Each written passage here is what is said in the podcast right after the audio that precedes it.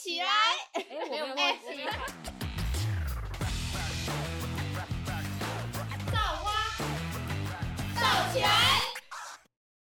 各位听众，大家好，我们是造花，我是悠悠，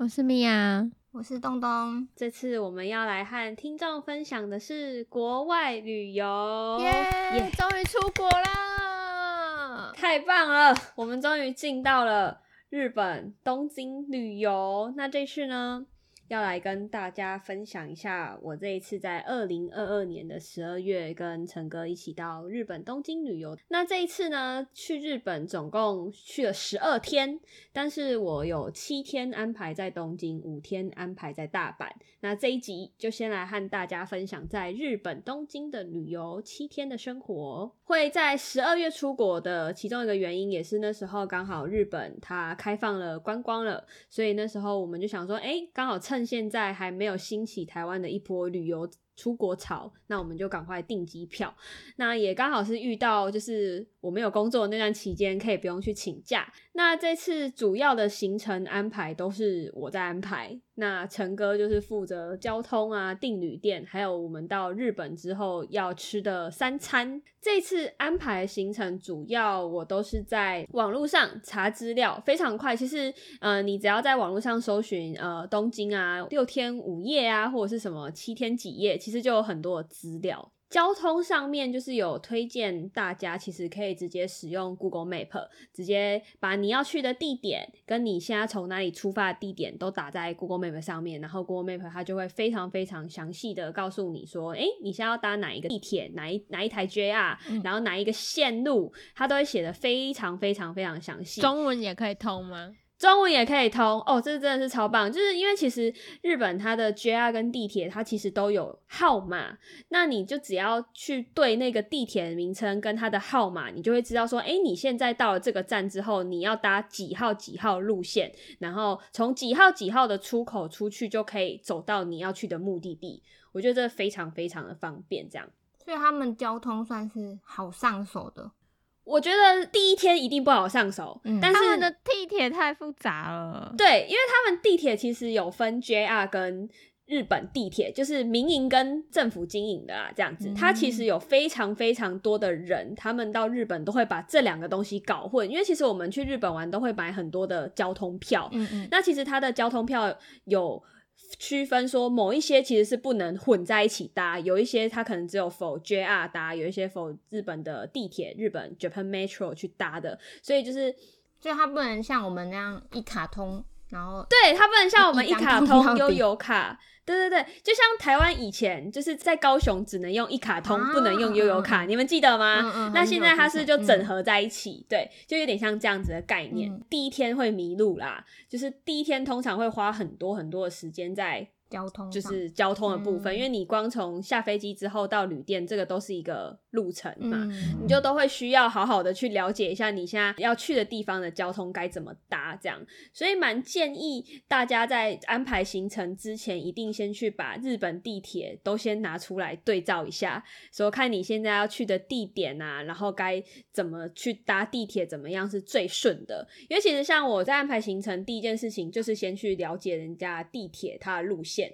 饭店是放很后面才去订的，因为不想这么早订，是因为太早订那个房间啊什么都很贵，所以我们这次是先把行程用好，然后到后来再看我们会集中在哪个地方，才去那个地方去找那个旅店这样子、oh. 那我们找的旅店其实都是在呃各个就是算是比较知名的商旅啊，就是你在台湾它可能也有台湾的商旅在台湾经营，在国外也有这一间商旅、嗯嗯嗯、所以就是不会太雷。但是在东京的住宿就是你一定没有办法住到非常大间、嗯、但是如果你可以住到你的行李箱有一个是可以完全摊平的，代表你很幸运。真的假的？真的真的。因为像我们这一次去东京，因为我们又是想要住比较热闹一点的地方，嗯嗯嗯，那你要住热闹一点的地方，你不可能你又要比较便宜的话，这很强人所难嘛，因为他们的物价其实也蛮高的、嗯、所以那时候我们找到那个商旅是刚好可以让我们一个行李箱摊平，嗯，我们就觉得非常幸运，至少能摊开就好。对，他的房间就是你走到走进去一张双人床哦，而且那个双人床还是已经跟墙壁有点就是贴边了，你的行李箱是只能放在走道上面，嗯，然后他的厕所也是小小的，他他的厕所很棒的是他还有浴缸，嗯、就是他、嗯、他的浴缸跟淋浴是坐在一起，然后他没有他的他是没有做像我们讲的，就是我们其实对日本的旅店通常都会有一个认知是他会厕所一间，然后洗澡的一间这样。但是我们这一次住的商旅，它就是厕所跟呃洗澡的地方是混在一起的，嗯、就没有真的没有到这么大。然后换算一晚台币下来是一个人大概一千块左右，一个一个人一对一个人一千，嗯嗯，对，我觉得已经算很便宜的。那我们这次出国的机票，我觉得蛮划算的，因为我们是从台湾桃园出发，然后到东京，那在东京之后转国内线到大阪，再从大阪回来台湾，我们这样子的机票来回是不到台币九千块，很便宜、欸、我觉得非常非常的便宜。但是因为我们其实像国内航班，日本国内航班这个我们是有买到就是观光客才能买的机票，外国人才可以用的机票、嗯、所以我觉得这个都一定要去上网先找一下功课，不然你会买到很贵的机票就有点吃亏、嗯嗯、尤其是现在日币这么的便宜。嗯，去日本你要注意的事项是你一定要查看自己所打的疫苗有没有符合日本那边的规定，因为像高端日本就没有办法入境。看我不能去因为陈哥就有打高端，这么严格，非常的严格，所以就是你一定要先看好说自己打的疫苗是不是有符合那边的规定，嗯，然后如果没有请你一定要赶快去补打，因为他会看三剂，你如果三剂里面有一剂是不符合资格的话就你就没有办法，对，就不行、哦、啊，靠腰两季都高端耶、欸、所以在这之前你也要上网去填写一个叫做 V J W 就是 Visit Japan Web 这个网站上面的资料，这个网站上面就会包含你要入境到日本所有他们会要看的资料，包含疫苗啊，然后你在日本的住的旅店嘛，然后还有你的机票，就是审核，因为这些资料其实我们以前都是在飞机上去写那种入境的关卡这样，但是它现在全部都整合在这个网站，我觉得非常的方便。那写完就是填写这些资料，现在网络上也有非常非常多的 S O P， 你就照着这些部落客的 S O P 走，你就可以完成完成你现在在这个网站上面所填写的资料。这个网站的好处是你一下飞机就会有很多的工作人员指使你说，诶，你现在要开启你现在这个网站上面所填写的东西咯，他就会一步一步的带你去做整个入境的流程。嗯，那这个网站很棒的是你在台湾填写完后，他也会直接告诉你说你的审核有没有通过，就假如说像疫苗啊，你审核有没有通过，或者是你附上的这些文件审核有没有通过，你都可以直接在这个网站上面看到，我觉得蛮不错的，可以省去非常非常多的时间。嗯，然后你入境就很快就可以进到日本。那接下来是要跟就是听众分享一下日本的物价。我们那时候从台湾换算的汇率是 零点二二， 就是台湾一块钱换算汇率是日币是 零点二二 元。那可能讲这个听众比较没有这么多的呃数字，比较不知道我在讲什么，那我们就直接拿 UNIQLO 来举一个范例好了。在日本的 UNIQLO 你买一件发热衣不用台币三百块，然后后款的、哦、不用台币五百块，那羽绒衣换算成台币也不用一千块，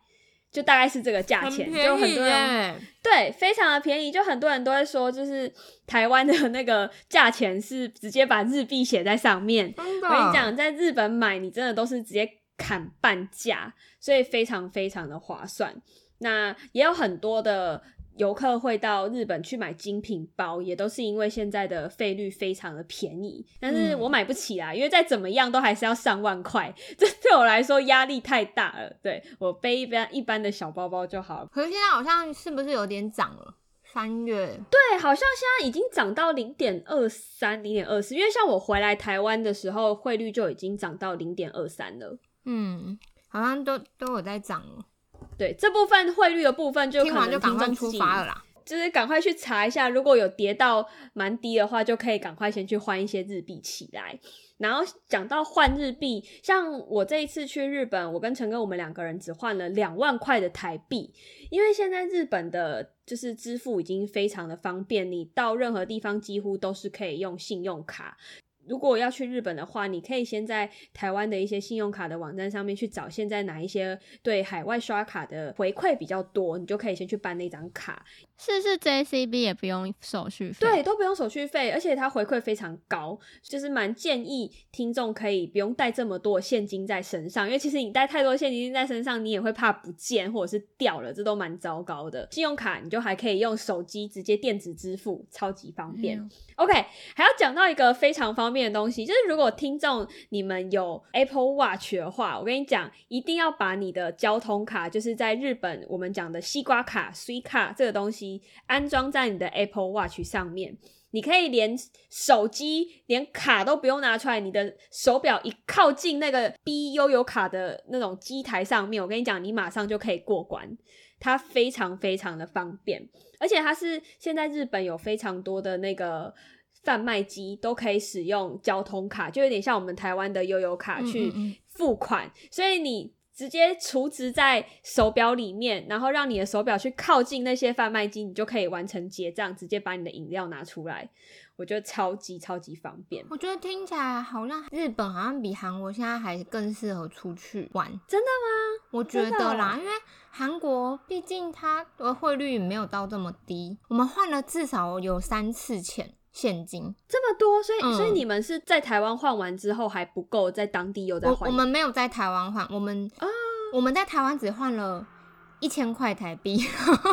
出发、啊、什么意思就出发，因为在台湾换的汇率超级超级烂，真的是超差的耶、哦、然后我们是直接到当地的换钱所去换，然后可是我们前前后后大概换了三次钱，然后每次都第一次就换了两万，然后第二次第三次也都各换了一万，就是其实还蛮不够用的我觉得。但是不是说我们不是说不能刷卡，而是他们比较习惯用现金支付，对不对？可能我们去的地方哦、oh, 买的可能小吃摊或者是一些地方、oh, 对，小吃摊日本也是，对，就是不能用，就是小吃摊不太能用电子支付，对，所以就是其实、就是、还是还是会比较不方便一点。但是韩国是个很先进的地方，只是可能我们去的地方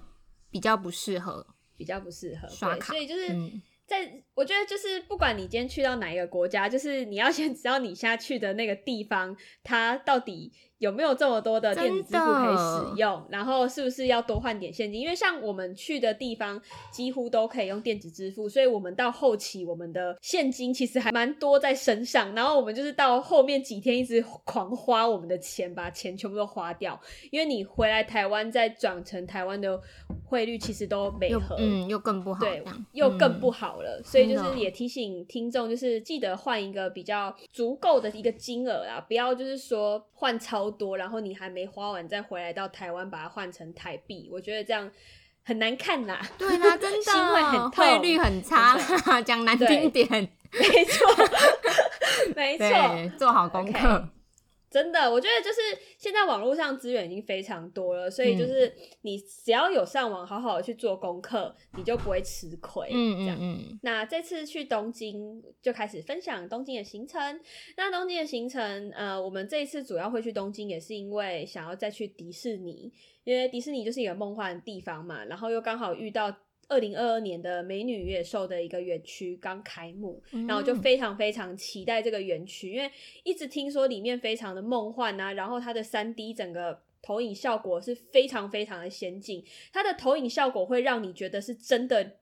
真的动画在你眼前去表演去显示，反正就非常非常的逼真，逼真到你不会觉得它今天这个是用投影的效果，嗯，然后就觉得非常非常的值得。就是像我们这一次去迪士尼，我们也是先前有先在一个迪士尼的人数预测网站上面先去看说我们要在哪一天人比较少的时候去迪士尼，不用排这么多队。我觉得这个这个一定要先做功课，因为其实有些人他们、啊、很厉害耶、欸对，他可以去看说诶你现在这一天可能是因为他是用颜色在区分，那就是看你说你想要选择在哪一区，然后去迪士尼比较不会人挤人，嗯，这样对。然后我觉得去迪士尼如果你要进去美女野兽园区，你的快速通关是一定要买的，因为像你没有买快速通关的话，你至少也是要排两个小时以上，你才有办法进到这个园区。好久，我觉得，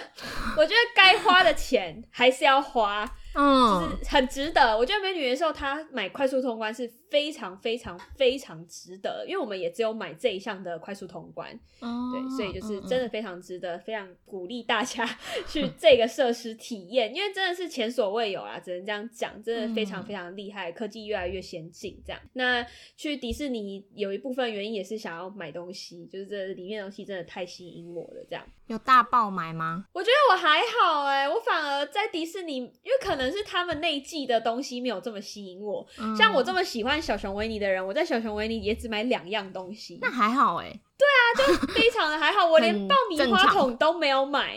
是到后来真的真的看到一个超喜欢的怪兽电力公司的爆米花桶，啊，那个好可爱，买。对，我就只有买那个爆米花桶，就其余就都没有买。我觉得我非常的收敛，客气了，客气了，超客气，我连那个头饰都没有买，你知道吗？哎，不行吧，这不行吧，有多想买，对啊，有多想买，然后就都没有买到这样。所以反正我觉得就是，如果你第一次去东京的话，那真的可以去体验迪士尼的那种梦幻的感觉。那我这次都是，我两次都是去陆地的迪士尼的乐园，因为我不敢去海上，是因为海上的设施太刺激了，我没有办法接受这么这么刺激的游乐设施，然后我也很怕浪费钱。你去的时候很冷吗？我跟你讲，非常冷哦。你如果是冬天去到陆地迪士尼，我跟你讲，一定要带厚的外套，能防风就防风。迪士尼是靠海边，所以它晚上那个海风吹到你头会痛的那种。嗯、哦，我这次在迪士尼买到一个最值的东西，就是买他的衣服。因为我跟陈哥真的冷到不行，然后我们就去看，我们就去看那个迪士尼的衣服，然后就看到一件就是那个全身都是毛的那个衣服，然后它换算台币不用不用一千，就是不用一千五吧，大概一千出头就有了。我们两个就直接晚上一到，我们就先去买衣服，因为真的太冷了，非常非常的冷，已经受不了。所以你如果是冬天去迪士尼的话，一定要记得带厚一点的衣服去、嗯、然后记得毛帽啊防风都一定要带，防风外套这些都要带着、嗯、不然你真的会被海风吹到头很痛，然后会身体比较不舒服这样、嗯、那接下来要分享是我在东京这一次去的两个很特别的行程。第一个是在GALA汤泽的滑雪场，因为我们刚好这一次去遇到冬天，然后遇到下雪，所以我们就想说诶，既然都有没有看过雪，也没有在日本滑过雪，那我们就安排行程，安排滑雪行程这样子。有一个小小的叮咛啦、啊，就是如果你没有完全零经验，滑雪零经验的听众，请你一定要到当地去找一个教练先指导，嗯，至少学习一个小时也好，反正就是钱花下去就对了，不要犹豫。教练不能省。对，教练费真的不能省，因为其实你没有滑雪经验，我跟你讲，滑雪跟溜冰是完全不一样的东西。嗯，那是因为我跟陈哥在台湾的新竹的小叮当滑雪场已经有学过，我们才想说，哎，到当地就不用再请教练了。但是我跟你讲，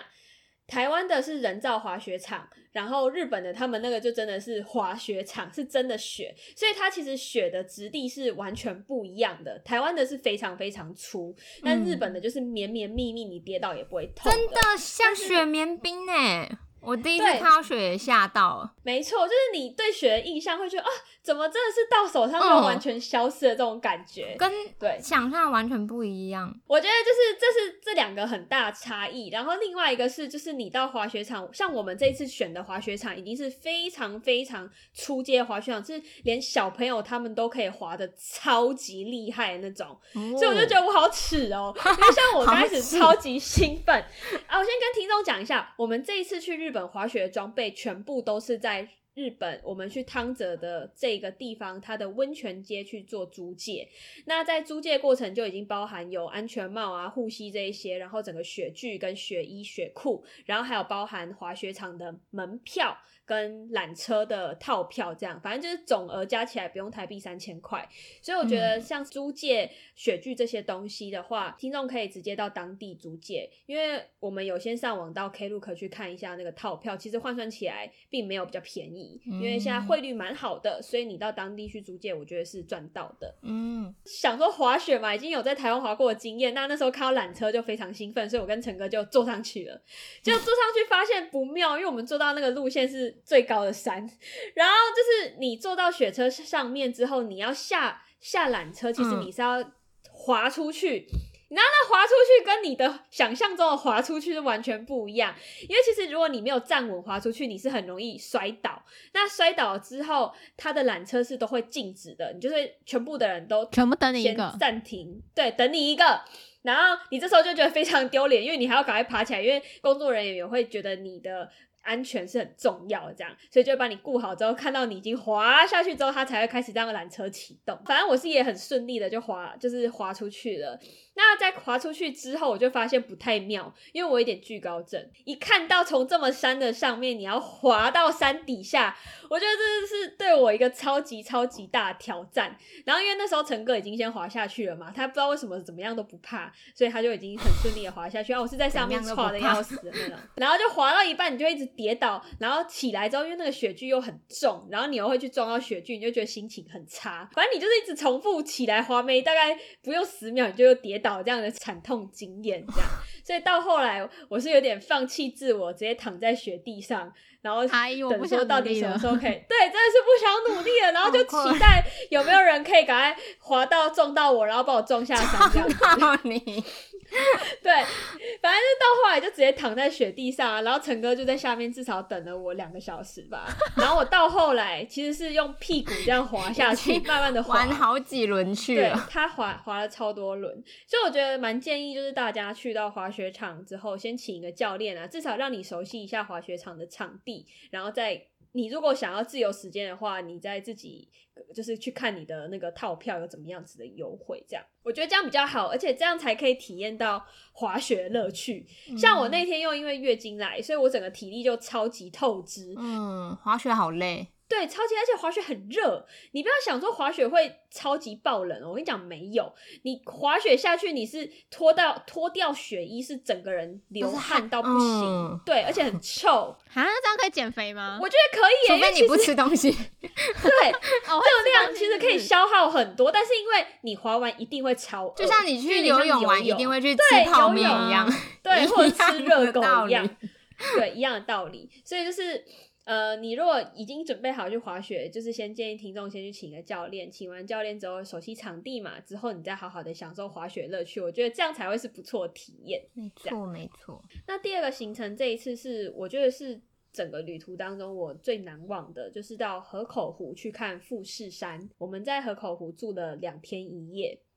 那非常幸运的事情是我们到富士山之后，我们这两天的天气都非常非常好，就是是可以真的看到富士山那个白白的山顶的样子。河口湖它是一个非常放松的地方，然后我们这一次的交通方式也是从东京那边去做富士特急，就是可以前往到河口湖的列车。一路上你就是会看到真的是日本的街道，不知道为什么就日本的风景就真的是特美，我不知道该怎么形容，就是一堆的稻田，然后房子都非常非常的整齐，就真的像电影那样，对，就像电影一样，就是房子的那些设计风格都是非常非常的一致，然后也不会说突然农田之后突然一栋很大的建筑物，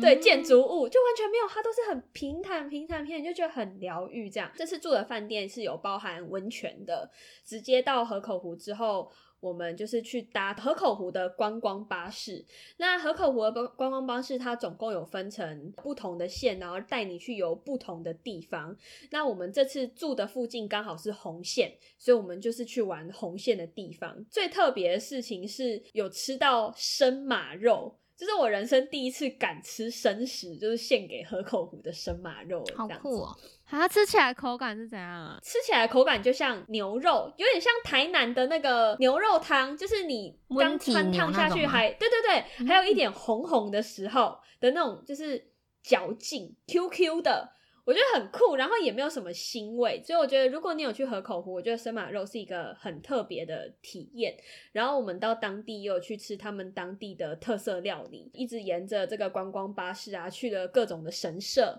然后就散步在河口湖畔，这样好浪漫哦，好像退休，所以我也觉得很浪漫很浪漫，真的。所以我真的觉得去河口湖真的非常适合你即将要退休的人，你可以先去这边体验一下退休的感觉而且我觉得在河口湖最棒的是，就是整体会让你觉得你的生活变得很慢、嗯、你有时间可以与自己相处，就是你会放，你真的是到这个地方，你一下车你就会觉得 relax， 什么心境啦、欸、根本就不想要回来工作了吧完全不想回来工作，你知道吗？你知道我出国那几天，我就把所有可能会影响我的，因为我是先到，我是有先跟公司谈好说我这期间会出国、嗯、那我可以先进到公司入职，但是你这期间就是要让我出国，这样嗯嗯嗯嗯，就是我机票订好。所以那时候其实我已经蛮多公司的群组了，我出国是把所有的群组全部都关进，我也是连看都不看完全连看都不看，完全我十二天都没有去看这些讯息，真的很烦耶、欸、然后还很爱标记什么哦看都不看，对，超爱标记哦了。反正我回来我的讯息是满档的，完全没有在看讯息这样。所以就是你到河口湖，你就是整个非常 relax。然后它有一个非常非常棒的景观是叫做逆富士。那什么叫逆富士？就是因为河口湖它其实呃从早上开始，它就是会有船只在那个湖上面去观光，那这时候那个海那个河的波浪就会很明显，你没有办法看到富士山的倒影真的在湖面上面。那什么时候最适合看逆富士？就是快清晨的时候，那时候船只都还没有在湖上面去哦移动去开始开，对，还没移动、嗯、你就可以看到非常非常漂亮的富士山，然后湖里面又有富士山的倒影。你知道我本来早上起来是要看这个，但是我起不来，因为这个太冷了所以我就看着别人在脸书上面的照片，看着这样的逆富士然后欣赏这样。我本来想说早上应该应该是九九八九点起来看应该就看得到了吧，结果我一早起来我想说天啊也太惨了吧，为什么没逆富士？我就就走在河口湖畔那边跟陈哥说为什么我今天没有看到逆富士，然后陈哥才跟我说你知道那要多早起来吗？要清晨欸，要清晨欸，你清晨在干嘛？你清晨在睡觉还在的人呢对啊，我跟你讲就是真的是要有体力。然后因为像其实早上起来之后你完全是不想要动的，你还会想要再回到旅店去泡一下温泉啊，就是桑一下，反正整体生活是非常就是 chill。 然后在河口湖它有缆车可以搭，然后搭完缆车你就可以再到更山上去看整个富士山的景色，所以非常非常推荐。如果有听众你想要安排到东京，非常非常推荐去河口湖两天一夜，我觉得两天一夜都还太少，至少可以在那边待一周。我觉得在那边可以直接定居我觉得可以欸，可是可是那边的房价很贵欸那个景观实在是太扯了。对，所以就是如果你有去日本，这两个行程都可以把它安排，因为这两个行程其实都不是在东京那种繁华的都市里面、嗯、它其实都是要坐火车坐一阵子然后才会到的地方、嗯、就不一定是在就是去东京很多人都会觉得购物天堂，但其实我觉得东京有很多像这样子的地方都可以去，还是有步调比较慢的，对，步调比较慢的地方可以去走走踏青、嗯、让你自己生活放松。呃，东京的七天行程里面我最喜欢的两个，那其余的行程我会再放到 I G 上面跟听众分享这样。那你说说你跨年，我想知道跨年、哦、对哦，对，你在国外跨年、啊东京的跨年真的没有你想象的这么美好，这么美好，真假？真的，真的，因为在日本的跨年，其实我刚开始我自己去到日本跨年，我自己会觉得会不会像台湾一样一零一有烟火啊、嗯，或者是大家会很热闹的走在街道上面啦、啊嗯，然后就是很多店都还开着啊之类的。就我跟你讲，没有，日本他们的跨年就是真的是在家看红白艺人大赏然后等半夜十二点的时候会到他们的寺庙去做新年的第一拜拜这样子、哦嗯嗯、那街道上呢是完全没有人的 OK 真假的，对，你也不用期待会有烟火，然后很多店家都会在新年之前前一天或者是前两天，连百货公司哦它都会提早关门的哦，它是不会营业的哦，他们就是要休息，对，假设你今天是十二月三十一号要在东京跨年嘛，那你如果还想要购物的人，请你务必一定要先上那一些百货公司，看他们十二月二十九有没有营业、嗯、因为通常非常多百货公司都是十二月三十一整天就不营业了，有的还是十二月二十九晚上六点开始就不营业了、啊、他们好注重跨年、哦、非常对、哦、他们很注重新年的这种气氛。台湾服务业可以学一下吗？然后对，他们是连服务业都不会开店哦，除了一兰拉面或者是麦当劳这种呃不是他们自己国家的那种品牌的话，我们蛮期待的是可以到浅草寺跨年，因为其实呃在东京其实蛮多日本当地人，他们都是会在浅草寺等着新年第一拜。他们那时候我们去的时候，在路上我们是坐地铁，日本的地铁哦，就是 Japan Metro 是到浅草站，那边没有 J R 哦，大家一定要记得，你到浅草那边是没有 J R 的。然后因为那天我有查说，日本的地铁是没有二十四小时营业，它是 J R 才有二十四小时营业，所以如果你是在它日本地铁就是营业截止前有搭到地铁的，你都很幸运，因为它只要结束它的上班时间，你就没有地铁可以搭了，你只能转去坐 J R。然后那时候我们是大概十点搭地铁到浅草，然后那时候浅草就已经非常热闹了，浅草应该是整个东京跨年最热闹的地方，因为刚好是浅草寺在那边，然后那边又是一个很知名的寺庙嘛，所以大家都会在那边做第一年的新年的第一拜。那浅草寺它外面就有摆很多摊贩，就有点像台湾的夜市一样，所以它是非常热闹，但是就只有那一区热闹哦，其他地方都没有，其他地方都超安静，就是日本人他们在家看红白艺人大赏啊，然后吃荞麦面，日本他们过新年的习俗就是吃荞麦面，这样新年那一段期间你会看到很多荞麦面店是很多人在排队了，因为这是他们的习俗这样子、嗯、OK。 那在跨年的时候，我跟陈哥那时候就先到浅草寺旁边的那个摊贩去一直吃东西嘛，然后我们就很期待那个新年第一拜，因为其实那时候浅草寺就开始聚集了非常非常多的人潮，是连警察就出动超级多，因为他们很怕他们要冲进去寺庙第一拜的时候可能撞到还什么的，就有点像我们跨年抢头香啊，寺庙就是对抢头香，对对对，类似这种，对对对对，就差不多这种概念，所以就非常多的警察。浅草也大概是整个呃观光客聚集的地方了吧，因为大家都要去抢新年第一拜这样。这个活动大概我们在浅草大概待到就是倒数嘛，十二点之后我们一点才离开浅草寺，然后一离开的时候，我跟你讲，那个人就像是一零一放完烟火，全部的人要离开市民大道一样。那个人潮是多到超级恐怖，听起来就是超恐怖的，非常非常的恐怖，因为大家拜拜完就回家了嘛。然后那时候我刚刚在前面不是讲说，就是这这个时间其实日本地铁已经没有营业了，然后这附近也没有任何的 J R 站，你要到下一个 J R 站就是上野，要走路半个小时，太累了，非常非常的久。然后重点是完全叫不到计程车，你是连在招呼哦都没有计程车要要让你搭，因为全部都已经被订满了。而且如果你是观光客的话，你没有办法下载日本的那个轿车软体，嗯嗯嗯，然后是连 Uber 都叫不到任何一台计程车，所以你就只能去站在日本有很多那个呼叫计程车的那个车站，等着那个排班计程车。但是你跨年这段期间是完全没有排班计程车会等你的，因为全部都被订完了，好可怕，所以这超级恐怖。所以那时候我跟陈哥就开始啊，那你们怎么回家？我跟你讲一下，这真的是有遇到好心人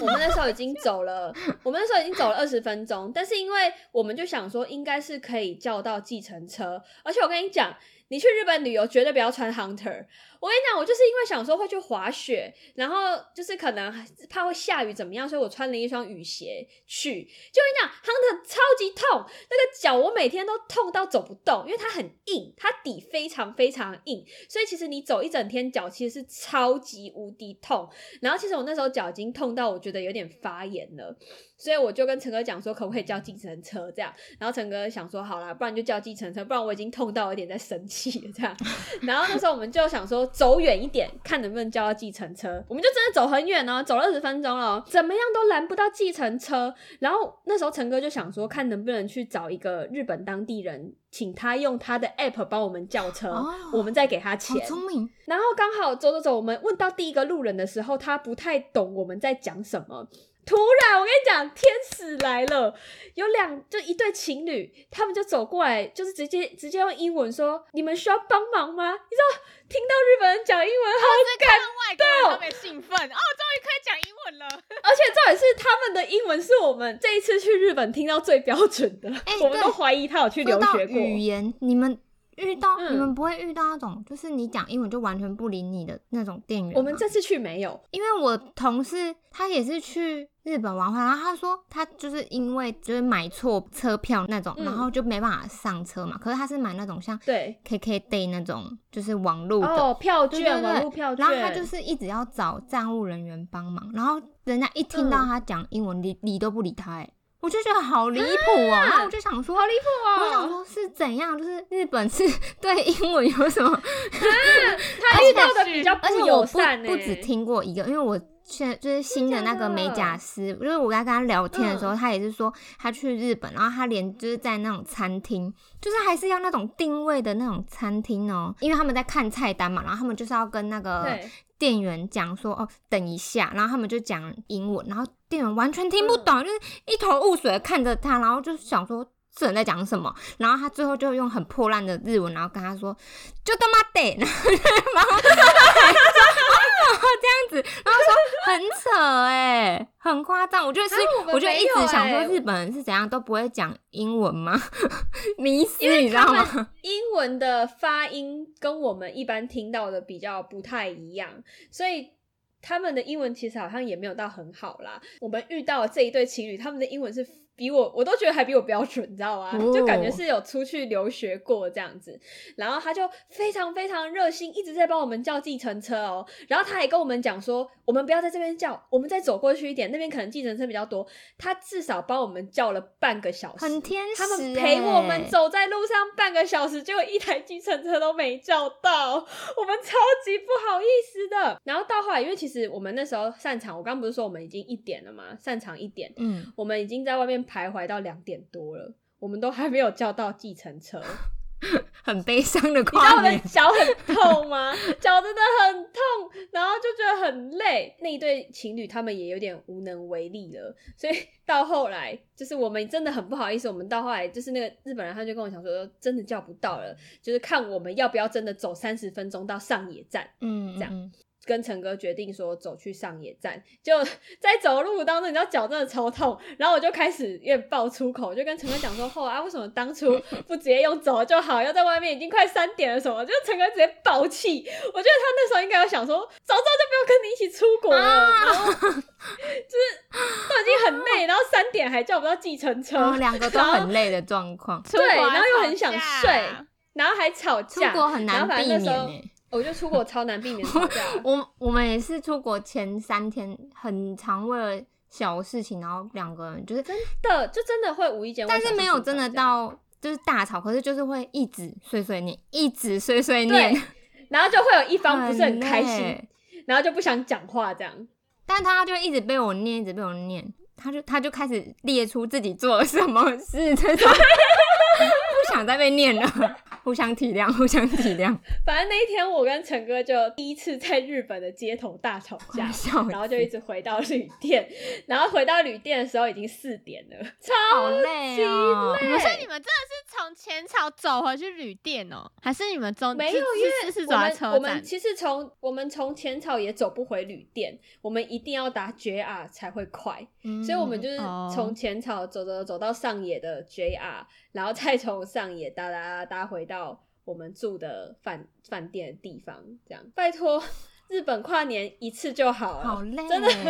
我们还是在饭店看红白艺人大赏就好了。我觉得台湾交通算方便了，因为像其他国家不是都没没有习惯骑摩托车嘛，但我们这边路上你就算叫不到计程车，你一定可以找到一台GoShare。真的，对 GoShare、WeMo、iRent 对，或是 U-buy 没有 这, 这间没有就换另一个 app 而已。对啊，真的 U-buy 就这么方便了，所以我觉得就是反正大家出国，如果你要去过他们的新年或者是他们某些假期，请你一定要好好的上网去查好在当地的文化、啊嗯、跟他们那一天到底呃他们的交通状况，要先叫好车，对，叫好车什么一定都要先准备。我觉得这个应该算是我在日本很难忘难忘的经验，应该永远忘不了。安妮、啊、说要我再去跨年吗？我会觉得说哦，再想想，先不要，在旅店跨年就好。对对对，旅店跨年就好，不用再去浅草了，那真的太太可怕。那个人潮大概是台湾一零一散场的样子。我觉得你就是想象在自己的国家，你就是过节你都不太想出门了，那你就不要想出去别的国家要出门，是一样好不好？世界各地人都一样，大家都一样，不要以为在国外就比较特别，没有，人家跟你想的是一样的。而且人生地不熟，你只会觉得自己更狼狈而已。对啊，而且是还好我们真的是有遇到真的是愿意跟我们沟通的天使，不然你知道在路上的人都超无情的，然后就会开始大家都累得要死，只想回家。哪一国的人都怎样啦？观光客啦，对啊，说吼吼，我就知道你们观光客现在叫不到车了，不要这样子，不要嘞，再人挤人呐，吼，不要抹黑日本人。好啦，没有啦，自己虽小还要在那边拐。OK， 反正在这一次的日本的旅行大概就是这几件事情非常难忘，然后提供给听众们去参考。那如果有任何问题都可以再私讯我们的 I G 粉专，然后我们这一集就到这边结束咯，欢迎锁定我们的 I G， 锁定每周五更新，再请听众期待我们接下来的国外旅游特辑分享，记得订阅哦，拜拜拜拜。